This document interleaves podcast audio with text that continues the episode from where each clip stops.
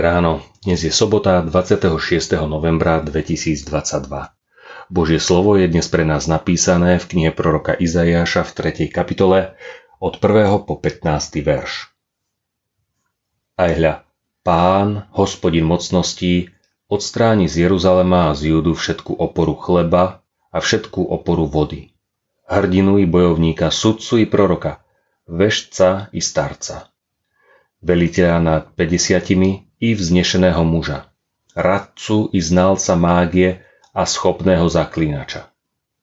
Chlapcov im dám za kniežatá a svoj vôľa bude vládnuť nad nimi. A v ľude sužovať bude jeden druhého, každý svojho blížneho. Mládenec sa vrhne na starca a podliak na vznešeného. Keď jeden chytí druhého v jeho otcovskom dome a povie: Máš plášť, buď nám vodcom a tieto trosky budú ti pod rukou.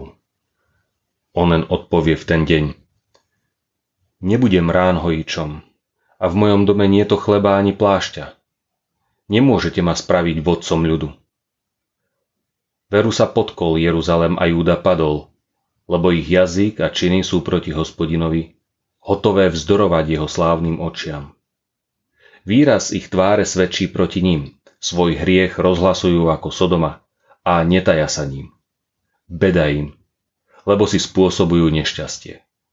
Blahoslavení sú spravodliví, lebo tí sú dobre na tom, pretože ovocie svojich skutkov budú požívať.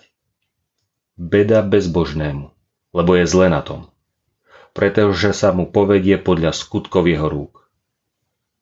Poháňačmi môjho ľudu sú deti a ženy panujú nad ním. Ó, ľud môj, tvoji vodcovia sú s vodcami a robia zmetok na ceste, ktorou máš kráčať. Hospodin povstáva, aby riešil spor, a stojí, aby súdil svoj ľud. Hospodin vstupuje do súdu so staršími svojho ľudu a jeho kniežatami. Vy ste spásli vinicu, vo svojich domoch máte, čo ste ulúpili biedným. Prečo drvíte môj ľud a tvár bedárov krušíte? Znie výrok Pána, Hospodina mocností.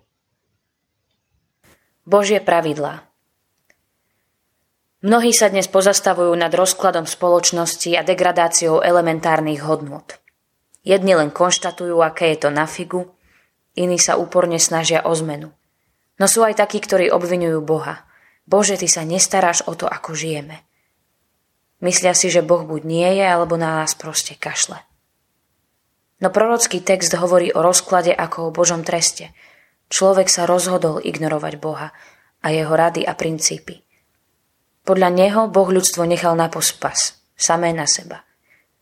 Dôsledkom je stav, ktorý je opísaný v našom texte, alebo ktorý zažívame aj v dnešnej dobe. Pripomína mi to malé dieťa, ktoré sa pustí ruky rodiča a potom spadne, či ktoré sa dotkne rozpálenej pece a s prekvapením zistí, že to páli. Generácia 7. storočia pred naším letopočtom a 21. storočia podobne napáchla človečinou. Ako vtedy, tak i dnes má tendenciu vládnuť svoj vôľa. No aj dnes znie Božie: beda tým, ktorí nerešpektujú ľudské a už vôbec nie Božie pravidlá.